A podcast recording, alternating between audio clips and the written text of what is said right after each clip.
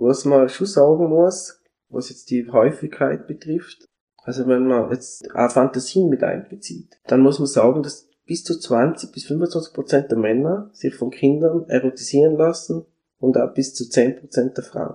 Das sind alles keine Täter und Täterinnen und die machen auch keinen Missbrauch, aber die springen davon an.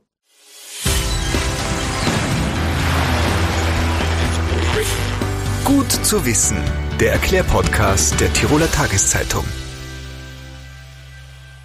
Hallo und herzlich willkommen zu einer neuen Folge unseres Gut zu wissen Podcasts. Mein Name ist Renate Bergdold und ich habe mich für diesen Podcast mit Männerberater Marcel Kerber getroffen, der in Innsbruck als Berater beim Projekt Nicht Täter werden mitarbeitet.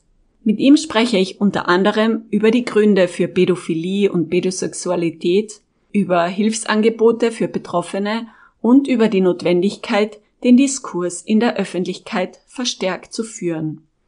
Denn auch wenn es keine aktuellen Zahlen gibt, wie weit verbreitet dieses Phänomen ist, weisen Schätzungen schon darauf hin, dass es sich um kein Randthema handelt, sondern vielmehr mitten in unserer Gesellschaft stattfindet und somit uns alle betrifft. Der aktuelle Fall um den Wiener Schauspieler Florian Teichtmeister der sich vor Gericht für den Besitz von 58.000 Missbrauchsdarstellungen verantworten muss, zeigt klar, dass der Kinderschutz in Österreich eine ganz hohe Priorität bekommen muss.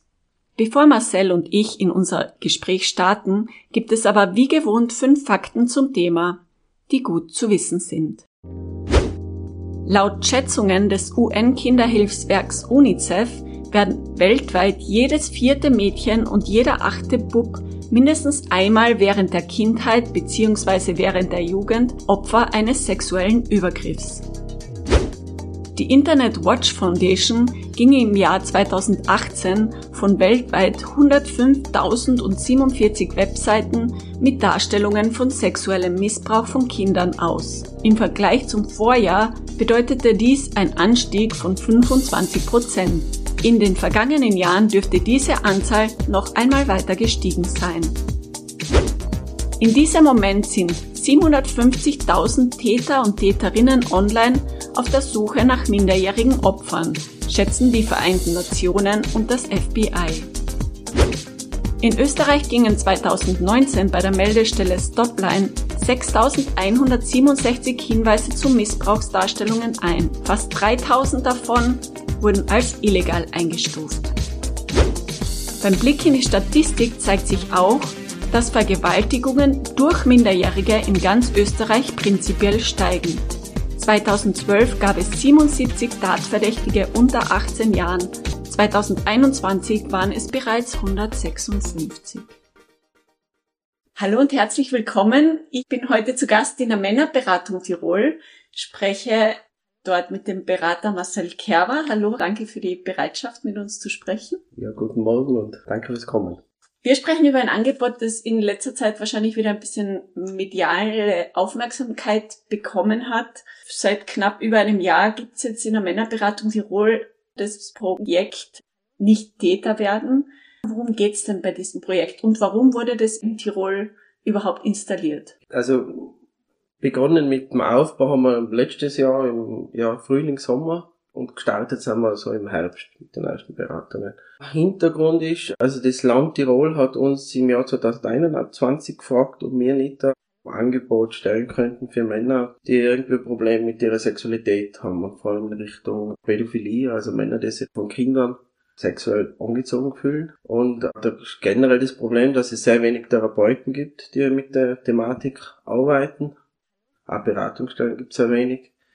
Es ist in der Ausbildung kommt es kaum vor. Ja. Also um das Thema machen viele einen Bogen. Ja, kann man es verstehen, weil es einfach ein Thema ist, das ja mit viel Ekel, mit viel Scham, mit viel Abwehr behaftet ist. Ja. Also es gibt, das ist die eine Seite, dass es viel zu wenig Angebote gibt und die andere Seite ist, dass das momentan gerade durch das Internet, also das sind einfach die Schattenseiten vom Internet, das explodiert gerade was man Land ab, Land auf als Kinderpornografie bezeichnet. Kinderpornografie ist eigentlich ein verharmlosender Ausdruck für das, was da passiert. Also das explodiert und jetzt, wenn dann immer wieder was, wenn dann prominente Personen sie erwischt, jetzt im Fall Teichtmeister, haben wir dann 55.000 Dateien aufbrechen, dann ist das eine Riesendimension. Ja. Und das ist eben die andere Seite, dass, dass da wahnsinnig viel passiert im Netz. Ja, gleichzeitig viel zu wenig Angebot. Und es hat damals ein, eh, in der Tiroler Tageszeitung hat es ein Interview gegeben mit einem Kollegen, mit dem Michael Beinter, das ist einer für die wenigen Therapeuten der da arbeitet, da mit der Zielgruppe und er hat halt auch benannt, dass es viel zu wenig Angebot gibt und der vormaligen Landesregierung ist man direkt auf uns zugekommen mit der Bitte und natürlich haben wir finanzielle Unterstützung auch bekommen, da Projekt oder Angebot aufzuziehen. Was man auch sagen muss, ich meine, wir haben diese Männer natürlich vorher auch immer schon da gehabt, ja. Also wir haben mehrere Problemnummern, mit denen wir arbeiten. Das ist so für das Familienministerium, für die Dokumentation. Und bei uns gibt es auch die Problemnummer zwei, das, das ist die sexualisierte Gewalt gegen Kinder. Diese Männer haben wir schon immer wieder da gehabt, aber halt, die haben nie gesagt in der ersten Stunde, sie seien jetzt auch deswegen da, sondern es kommt dann vielleicht in der sechsten, siebten Stunde, sagt der Mann, ja, das gibt's halt auch noch. Also wir haben ja nicht gesagt, nein, wir brechen jetzt die Beratung ab sondern haben das natürlich schon mitbearbeitet, aber grundsätzlich haben wir früher gesagt, wenn es um sexuellen Missbrauch geht und um, um Pädophilie, dass es da ein therapeutisches Know-how braucht, ein therapeutisches Angebot und wir sind eine Beratungsstelle, wir sind eine Familienberatungsstelle, ja. Aber insofern hat es da einen Paradigmenwechsel gegeben, dass wir sagen, na okay, wir sind gefragt worden und wir haben, was jetzt Gewalt betrifft, 25 Jahre Erfahrung. Wir können das auch tirolweit anbieten, weil wir einfach tirolweit zwei Stellen haben und dann haben wir gesagt, na okay, dann probieren wir das. Und wir, werden, wir machen es ja nicht allein, wir werden unterstützt von der Männerberatung in Wien. Und kann man sagen, wie sich das jetzt entwickelt hat, seit ihr das Projekt gestartet habt? Wie viele Beratungen habt ihr da? Wir haben jetzt im letzten Jahr generell 5000 Beratungen geleistet, also jetzt in ganz Tirol, ja, 5000 Beratungsstunden. Es haben sich jetzt erste Männer dann, es war interessant, im Sommer gemeldet, wo das Angebot eigentlich eher noch inoffiziell gestartet hat, aber wo man es noch gar nicht gewusst dass es das gibt. Und jetzt im Fall Deichtmeister haben wir gedacht, es wird vielleicht, weil da meldet sich dann auch meistens mehr, war jetzt aber nicht in dem Ausmaß, wie man dachte, also wir sind jetzt so im, im niedrigen zweistelligen Bereich, was die Klientenzahl betrifft. Und wir müssen auch schauen, es mag nicht jeder Berater, weil es einfach ein schwieriges Thema ist und man oft auch vom Know-how her schauen muss, wie tun wir denn da das ist jetzt noch nicht die Masse, gell? aber wir müssen auch schauen, wie viel können wir machen, wie viel können wir da stemmen, wie viel wollen wir machen. Man muss ja selber schauen als Berater, dass man ein bisschen eine Mischung hat, auch mit den Themen. Da geht es ein bisschen um einen Eigenschutz, um einen Selbstschutz auch. Bevor wir jetzt generell einmal tiefer in eure Beratungen und das Thema einsteigen, wäre es vielleicht ganz wichtig, dass man die Begrifflichkeiten abgrenzt, weil du hast schon gesagt, das Kinderpornografie wird oft verharmlost, aber was versteht man eigentlich unter Pädophilie, Pädosexualität ja. oder auch Hebephilie. Mhm. Was sind das für Begriffe? Kannst du uns die einmal kurz erläutern? Also es gibt in Deutschland ein Projekt, das ist kein Data werden und die, die machen recht viel Öffentlichkeitsarbeit. Die machen auch viele Werbekampagnen und da war ein Satz oder eine Frage, lieben Sie Kinder mehr als ihnen lieb ist? Das trifft's gut, finde ich. Also pädophil, pädophiler Mensch, pädophile Person, ich meine, der Großteil sind Männer, fühlt sich nicht nur äußerst wohl in der Nähe von Kindern und sucht vielleicht auch die Nähe zu Kindern, hat den Drang, gerne in der Nähe von Kindern zu sein oder sich Bilder von Kindern anzuschauen. Jetzt um einen Drang, um eine Neigung. Und es ist dann mehr wie auch nur in der Nähe sein zu wollen, sondern es ist ganz klar eine sexuell konnotierte Komponente dabei. Das sind dann Kinder im Alter bis elf ungefähr. In der Fachwelt gibt es da Körperschemata. Also ein dreijähriges Kind hat eine andere Körperform wie ein sechsjähriges oder ein neunjähriges. Aber es gibt da so eine Fixierung auf bestimmte Körperschemata und auch natürlich geht es um die Geschlechtsorgane. Also ein kleiner Penis, eine kleine Scheide, keine Schambehaarung. Also es geht ganz klar um eine Erotisierung. Und diese Männer lassen sich von Kindern erotisieren. Und im Alter bis elf spricht man von Pädophilie und wenn sie ungefähr älter wie elf sein, vor allem wenn sie so in der Pubertät, beginnende Pubertät, sich zu entwickeln beginnen, dann spricht man von Hebephilie. Und ich merke, wenn ich darüber rede, es ist komisch, darüber zu reden, es ist schon ein bisschen grauslich, darüber zu reden, aber ich finde, es ist wichtig, das zu benennen. Man sagt sich das ja nicht aus, Pädophilie. Also ich spreche da schon von Betroffenen, ja. Und die meisten werden auch Gott sei Dank nicht zu Tätern und können es kontrollieren.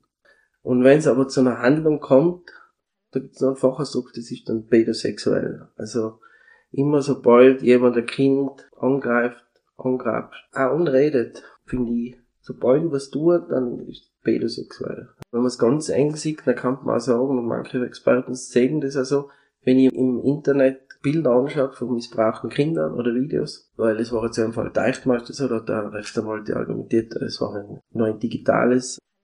Also manche Experten sehen das als pädosexuell, weil es auch eine Handlung hat. Diese Männer missbrauchen jetzt keine Kinder, aber sie schauen sich an, wie ein Kind missbraucht wird, ja, und, und befördern so indirekt und eigentlich direkt auch weiteren Missbrauch. Kann man eigentlich sagen, wie kommt es dazu, dass Menschen pädophiles Gedankengut entwickeln? Es trifft ja nicht jeden. Ich glaube, es gibt Zahlen, fünf Prozent der Männer haben das Gedankengut in sich. Weiß man, warum das so ist? Man weiß viel nicht. Es gibt einige Vermutungen, es gibt insgesamt kein klares Bild, ja. Und ich würde eher so von einer Neigung reden und von einem Drang, jetzt von der Entwicklung her. Ich meine, es gibt einige Vermutungen, neurologische Entwicklungsauffälligkeiten im Gehirn oder hormonell, dass irgendwie was im Ungleichgewicht ist. Ich meine, da spielt sicher das Testosteron eine Rolle, aber ich denke, in Kombination, wenn schon eine pädophile Veranlagung da ist, indem man da zu viel Testosteron hat und einen, einen sexuellen Drang, einen erhöhten, eine frühe Bindungs- und Beziehungsstörungen, also dass in der Kindheit irgendwie vor allem ganz in der frühen Kindheit, wenn man nicht gut beantwortet wird vom Umfeld, von den Eltern oder anderen Bezugspersonen, dass sich da draus was das entwickeln kann. Was man schon weiß, jetzt von den Zahlen her, ist, eigener Missbrauch spielt schon eine Rolle, aber allerdings nur bei den sogenannten Kernpädophilen. Kernpädophile, das seien Pädophile, die sich ausschließlich von Kindern irgendwie sexuell erregen lassen. Das betrifft nur 0,1% der Männer es wird vielleicht auch ganz wenig Frauen geben, da mehr zum Sagen. Es ist quasi dann die primär veranlagte Pädophilie. Bei denen spielt auch der eigene Missbrauch schon eine Rolle, weil also 60% dieser Kernpädophilen haben selber einen Missbrauch erlebt. Das weiß man. Genetische Ursache kann definitiv ein Thema sein, ob es quasi ein Pädophilie-Gen gibt. Weiß man auch nicht. Was auch noch Theorie ist, ist, dass es mit der Zwangsstörung zusammenhängen könnte. Also, dass die pädophile Präferenz so zwanghaft Charakter annimmt. Also, dass man also quasi immer den Drang hat, muss in der Nähe von Kindern sein. Hinter Zwangserkrankungen steckt oft Angst da. Was noch sein kann, ist, dass es so eine Art von Sexualentwicklungsverzögerung ist, dass ich irgendwie in meiner Sexualität irgendwie stecken geblieben bin. Das Verhalten, das entspricht nicht einer erwachsenen Sexualität, ja, sondern das ist was Unreifes. Diese Vermutungen gibt's, aber es gibt kein klares Bild man weiß noch nicht viel und es gibt schon Forschungen. In Deutschland gibt es kein Täter, werden heißt es. Der Berliner Charité hat das gestartet und die forschen schon recht viel. Ist man dann tatsächlich immer mit diesem inneren Trieb schon quasi geboren oder halt entsteht das schon in der Kindheit? Oder kann es auch passieren, dass man zum Beispiel mit 40 erst pädophile Neigungen entwickelt? Ja, ja beides. In der Kindheit habe ich noch keinen Begriff von Sexualität. Kinder verstehen nicht, was Sexualität ist. Die, die Geschlechtsorgane sind auch noch nicht entwickelt, ja. Also das geht dann, wenn dann eben in der Jugend los, aber es gibt manche Männer, also ich denke, das werden auch Kernpädophile eher sein, die sagen, man, ich habe schon in der Jugend gemerkt, dass mir so kleine Kinder, dass mir das irgendwie, dass mir irgendwie anmacht. Also das gibt's, die überdauernde Pädophilie nennt sich das, und vor allem es bei einer Fixierung auf ein bestimmtes Körperschema mir gefallen nur Vierjährige oder Achtjährige, ja. Da ist das eher sehr verfestigt und überdauernd. Dann gibt's aber genauso episodische Pädophilie, also die im Lauf des Lebens auftritt und aber wieder verschwinden kann. Oft wird ausgelöst, wenn irgendwelche Krisen sein, dass dann irgendwas da wieder quasi reaktiviert wird. Was man schon sagen muss, was jetzt die Häufigkeit betrifft, also wenn man jetzt auch Fantasien mit einbezieht, dann muss man sagen, dass bis zu 20 bis 25 Prozent der Männer sich von Kindern erotisieren lassen und auch bis zu 10 Prozent der Frauen. Das sind alles keine Täter und Täterinnen und die machen auch keinen Missbrauch, aber die springen davon an. Und ich meine, das sind dann Zahlen, oder? Das ja. ist schon massiv, ja. ja. Wie erreicht man denn solche Männer oder Menschen generell? Ich meine, ihr seid jetzt auf Männer spezialisiert. Ja. Welche Möglichkeiten habt ihr, solche Männer zu erreichen? grundsätzlich äh, wäre auch mal Männer, die Probleme in Richtung Pädophilie haben. Ich meine, wenn sie jetzt noch nicht jahrelang auf Plattformen unterwegs sein und noch nicht komplett so indoktriniert sein, dann kann man sie noch erreichen. Grundsätzlich über Verunsicherung, weil Schon viele sagen, mal, ich habe das dann immer wieder gelöscht. Oder da gibt's ja dann gewisse Apps und gewisse Plattformen, wo die unterwegs sind. Und das heißt dann schon, da gibt es schon ein Unrechtsbewusstsein und eine Verunsicherung, vielleicht auch Angst, wieder erwischt. Über das kann man es erreichen, über den Wertekodex, dass sie einfach sagen, nein, was habe ich denn da getan und das, das will ich nicht. Aber eben, das ist das Problem im Internet, ich brauche drei Klicks und dann habe ich das und ich kenne das Kind nicht und ich habe da nichts getan und vielleicht wollte das Kind das. Also da gibt es alle möglichen Ausflüchte dann auch. Aber letzten Endes, wenn man in den Spiegel hinhaltet, dann sagen sie dann schon nein. Vor allem, wenn ihnen bewusst wird, dass das Kind missbraucht wird und was das fürs Kind auch heißt. Ganz wichtig ist, dass sie Angebot kriegen, der Unterstützung, solange sie es brauchen. Und vor allem, da finde ich auch wichtiger, niederschwellig. Das heißt, das muss unkompliziert gehen. Das sollte grundsätzlich kostenfrei sein. Wichtig ist natürlich auch Verschwiegenheit, dass die nicht Angst haben müssen, was kann ich denn denn sagen? Meldet er das weiter, der Berater? Ich meine, ich bin natürlich verpflichtet, wenn ich das Gefühl habe, der geht jetzt aus und könnte was tun, dann habe ich eine Meldepflicht. Aber für Dinge, die in der Vergangenheit liegen, habe ich grundsätzlich keine Meldepflicht.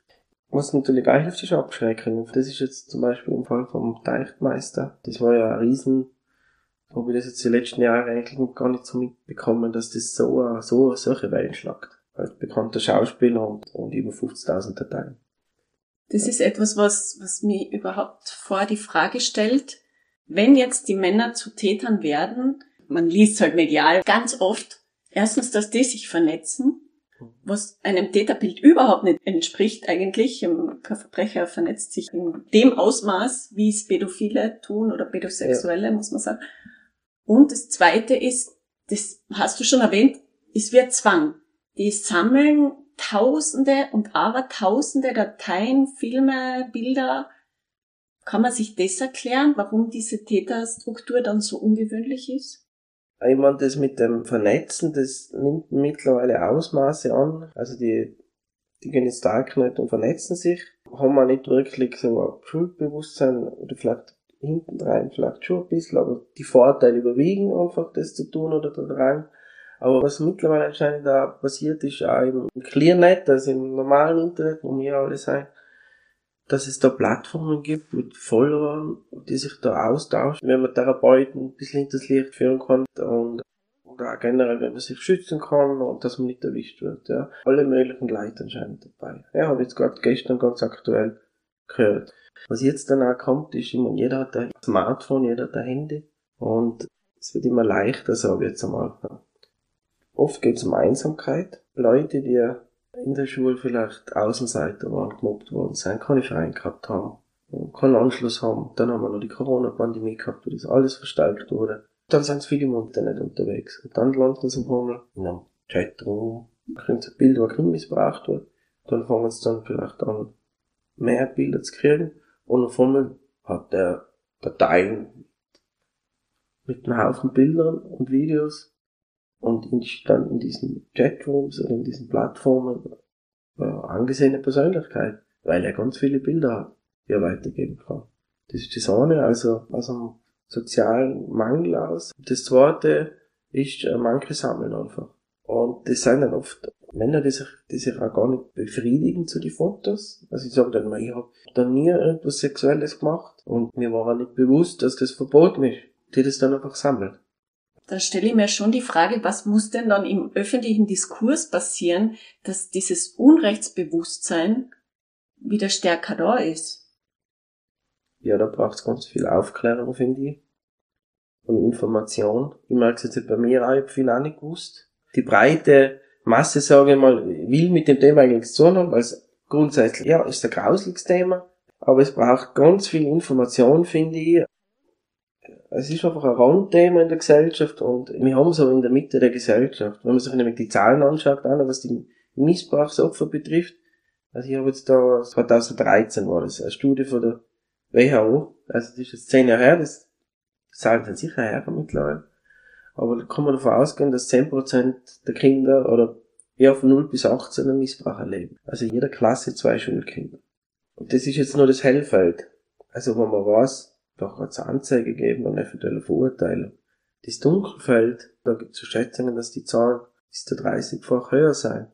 Oder ich habe eine Studie gelesen, also in den USA war das, dass 90% der Missbrauchsopfer das nicht angezeigt haben, weil sie sich einfach schauen und auch schuldig fühlen. Also da gibt's auch ganz verquere Täter, Opfer und Kerle. Ja, also, und wenn man sich die Zahlen dann wieder vor Augen führt, dann haben wir da schon ein, ein größeres Problem. Aber man kehrt es ja gerne unter den Teppich, ja. Und was jetzt für den öffentlichen Diskurs noch wichtig finde, ist, also es gibt rechtliche Zahlen, ja. Gleichzeitig muss man sagen, dass nicht jeder Junge, der missbraucht wird, automatisch ein Pädophiler wird. Und auch Pädophiler wird nicht automatisch zum Sexualstraftäter. Ist aber sehr wohl ein Risiko. Die Mehrheit der Sexualstraftäter ist nicht pädophil. Man geht davon aus, so 40 Prozent, dass es ungefähr sein, aber so 60 Prozent, also die Mehrheit, ist nicht pädophil. Man, kann man sich fragen, warum, warum tut er das dann? Das habe ich mich auch gefragt. Aber da geht es dann oft mehr so um Macht. Also da geht es eigentlich nicht um das Kind jetzt als Sexualobjekt, sondern mehr so Macht erotisch zu erleben. Ein Kind ist dann weniger bedrohlicher wie eine erwachsene Frau oder Mann auch. Und, ähm, oder dass das Kind irgendwie ein Ersatzobjekt ist. Kann man dann nicht sagen, dass die jetzt so klassisch pädophil sein. Und das Ziel muss einfach sein, möglichst viele Menschen zu erreichen, bevor sie in Plattformen unterwegs sind und sich vernetzen und Bilder austauschen. Und da braucht es viel Information und, und Angebot. Aufklärung ist das eine, der gesetzliche Strafrahmen ist das andere. Was hältst du von solchen Aktionen? Hilft das was? Die Erhöhung von Strafrahmen, das kurbelt sicher das Unrechtsbewusstsein an. Und ich finde auch wichtig, dass wir als Gesellschaft sagen, das wollen wir nicht, das ist das ist verboten und, und wer sowas tut, muss bestraft werden. Aber es bringt leider nicht weniger Straftäter. Also wenn ich die Strafen erhöhe. Weil einfach die Delikte, die steigen seit Jahren, vor allem mit den Missbrauchsvideos. Wie schaut denn so eine Therapie aus und ab wann würdest du empfehlen, dass sich Menschen Hilfe holen? Ab welchem Punkt? Wie schaut so eine Therapie aus? Diese Neigung und die kann man nicht wegtherapieren, kann man nicht irgendwie austreiben. Darum ist das Hauptziel der Therapie, dass die Betroffenen Akzeptanz finden. Okay, ja, ich hab das, ich muss damit leben, ich krieg's nicht weg, aber ich muss einen anderen Umgang damit finden. Und das kann man sehr wohl. In Therapie geht's generell um Entwicklung, um Öffnung gegenüber einer Person, das kann jetzt ein Therapeut sein, ja, oder ein Berater, die unterstützen sein können, und wichtig ist einfach, dass ich Alternativen für die Sexualität finde, die ich nicht leben darf. Ja, weil diese, diesen Drang, den ich habe, den darf ich nicht leben, das ist verboten, weil er Kinder enorm schädigt und für ihr Leben lang einfach traumatisiert. Also die Betroffenen, die leiden ja oft ihr Leben lang dran. Also es geht darum, diese Präferenz, so nennt sich ja im Fachjargon, dass ich es akzeptiere und auch in mein Selbstbild integriere. Das ist es auch und dass ich aber trotzdem ein guter Mensch bin der nichts tut. Dass ich sexuelle Wünsche angemessen wahrnehmen kann und bewerten kann. Also ich, ich hab das, aber ich hab's am Schirm und kann's und sagen, nein, ist nicht gut, darf ich nicht tun, ja. Dass ich fremdgefährdende Entwicklungen identifiziere, also dass ich merke, wann kann die übergriffig werden oder wann kann, wann kann die schwach werden quasi. Ja? Wobei das immer eine Entscheidung ist. Das mache ich nicht, weil es mal passiert oder wenn mir das Kind entweder provoziert hat oder das ist eine Entscheidung. Und so ist, ist eine Entscheidung, ob ich dann zu einem, in die Nähe von einem Kinderspielplatz gehe oder nicht. Oder ob ich eine pädagogische Ausbildung mache oder nicht, weil das sollten die Leute nicht tun. Also es geht generell Strategien zum Lernen, damit die, damit ich verhindern kann, dass ich zu einem Täter oder dass ich sexuell übergriffig werde. Das ist so das Hauptziel. Und wie das dann gelingt, muss man schauen. Da ist jeder Mensch, jeder Täter sehr individuell und einzigartig. Und das dauert dann länger. Das ist nicht in fünf oder zehn Stunden erledigt. Das sind längere Beratungsprozesse. Und dann muss man gemeinsam sich auf die Suche machen. Warum habe ich es dann? Ja, was waren die Vorteile, was waren die Nachteile? Es geht um Sexualität natürlich. Ich habe wahnsinnig viel Bonus zuerst, wird das irgendwie langweilig. Und dann brauche ich was anderes. Und ich meine gerade Pornografie. Neun von zehn Männern schauen Bonus. Keiner redet drüber. Oder wir machen ja Schulworkshops auch mit Buben, die haben alle Handy. Die schauen alle Bonus und man tut und ist schon ab 18. Und wenn ich so viel das schaue, man erstens kriegen sie ganz schräge Vorstellung, wie Sexualität zum Sein hat. Und zweitens stumpfen sie irgendwie ab. Also, das steigert das Risiko, wenn ich halt auf Anlagen habe, pädophil zum Sein oder dann so viel Porno schauen und in dem Alter schauen. Und was denkst du jetzt, wann soll man sich wirklich Hilfe suchen? wo ist da der Punkt, wo man sagt, das geht nicht alleine? Also da ist viel so eine Selbstbeobachtung wichtig und ehrlich sein zu sich selber. Also das fängt bei Fantasien an. Also Gedanken an Kinder und Sex. Oder wenn ich im Schwimmbad bin und nackte Kinder sehe, Und die machen mich an, wenn ich das Gefühl habe, da ist was da, was nicht stimmig ist. Also sobald sich da irgendwie am Horizont was auftut, ja, wenn ich schon im Internet bin und mir Bilder angeschaut habe, dann ist nicht spät natürlich, aber dann hätte ich mich schon längst irgendwo melden sollen, weil ich da indirekt den Missbrauch befördere. Ja, und wenn jemand schon was da hat oder Kinder angegriffen hat, dann ist eh klar, dass was tun muss. Jetzt äh, generell zu unserem Angebot. Ich meine, es ist ein, ein präventives Angebot. Das heißt, es ist für Hands-off-Handlungen, nennt sich das. Also für Männer, die jetzt noch keinen Missbrauch begangen haben. Schrägstrich, die noch nicht erwischt worden sind. Also weil wir nicht mit verurteilten Sexualstraftätern jetzt grundsätzlich arbeiten. Das ist was für einen forensischen Bereich und hands-off heißt eben, ich habe noch nichts getan, ich habe noch keine Kinder angegriffen. Die Zielgruppe soll hauptsächlich eben diese Kindesmissbrauchsbilder downloaden. Das ist ein schwieriger Begriff, ja, also das, was man unter Kinderpornografie versteht. Weil Pornografie ist was Legales, das darf man sich ab 18 anschauen. Im Idealfall, und da passiert auch viel Missbrauch, aber im Idealfall ist das, was diese Personen da vor der Kamera freiwillig tun und eventuell auch Geld dafür kriegen. Und es ist legal. Wenn wir jetzt von Kinderpornografie reden, dann reden wir von Kindern, die eben nicht wissen, was Sexualität bedeutet, die da gar nicht einwilligen können drauf. Und da reden wir immer von Missbrauch. Und das schadet Kindern immens, wenn sie Opfer von solchen Handlungen werden, für ihr Leben. Und darum ist der Begriff Kinderpornografie einfach verharmlosen. Darum sagen wir auch immer, und das wird jetzt im Gesetz übrigens auch verändert, dass das nicht mehr Kinderpornografie genannt wird, sondern Bilder von, von Missbrauch an Kindern. Diese Menschen, die das dann anschauen und auch downloaden, also wobei es ist ja das Anschauen genauso verboten wie das Downloaden. Immer beim Downloaden erwischt man sie dann meistens das Abspeichern. Ja, aber es ist einfach grundsätzlich verboten, sowas zu tun. Ja, auch die Sprache kann Änderungen im Unrechtsbewusstsein befördern oder eben nicht befördern, wenn man etwas verharmlosend bezeichnet, dann wird es auch im Kopf verharmlost. Ja. Da hast du völlig recht. Marcel, herzlichen Dank für deine Expertise, für die Einschätzung, für auch eure Arbeit. Wir hoffen, wir haben jetzt ein paar erreicht und das Thema ein bisschen mehr sensibilisiert. Man muss mit dem Zeigefinger auf der Wunde bleiben, damit es auch in den Köpfen von allen ankommt. Ja, gern. Danke fürs Kommen und danke für die Möglichkeit, das Projekt vorzustellen. Gefällt euch unser Gut zu wissen Podcast? Dann teilt ihn, liked ihn oder bewertet ihn in eurer Podcast-App. Das war Gut zu wissen, der Erklärpodcast der Tiroler Tageszeitung.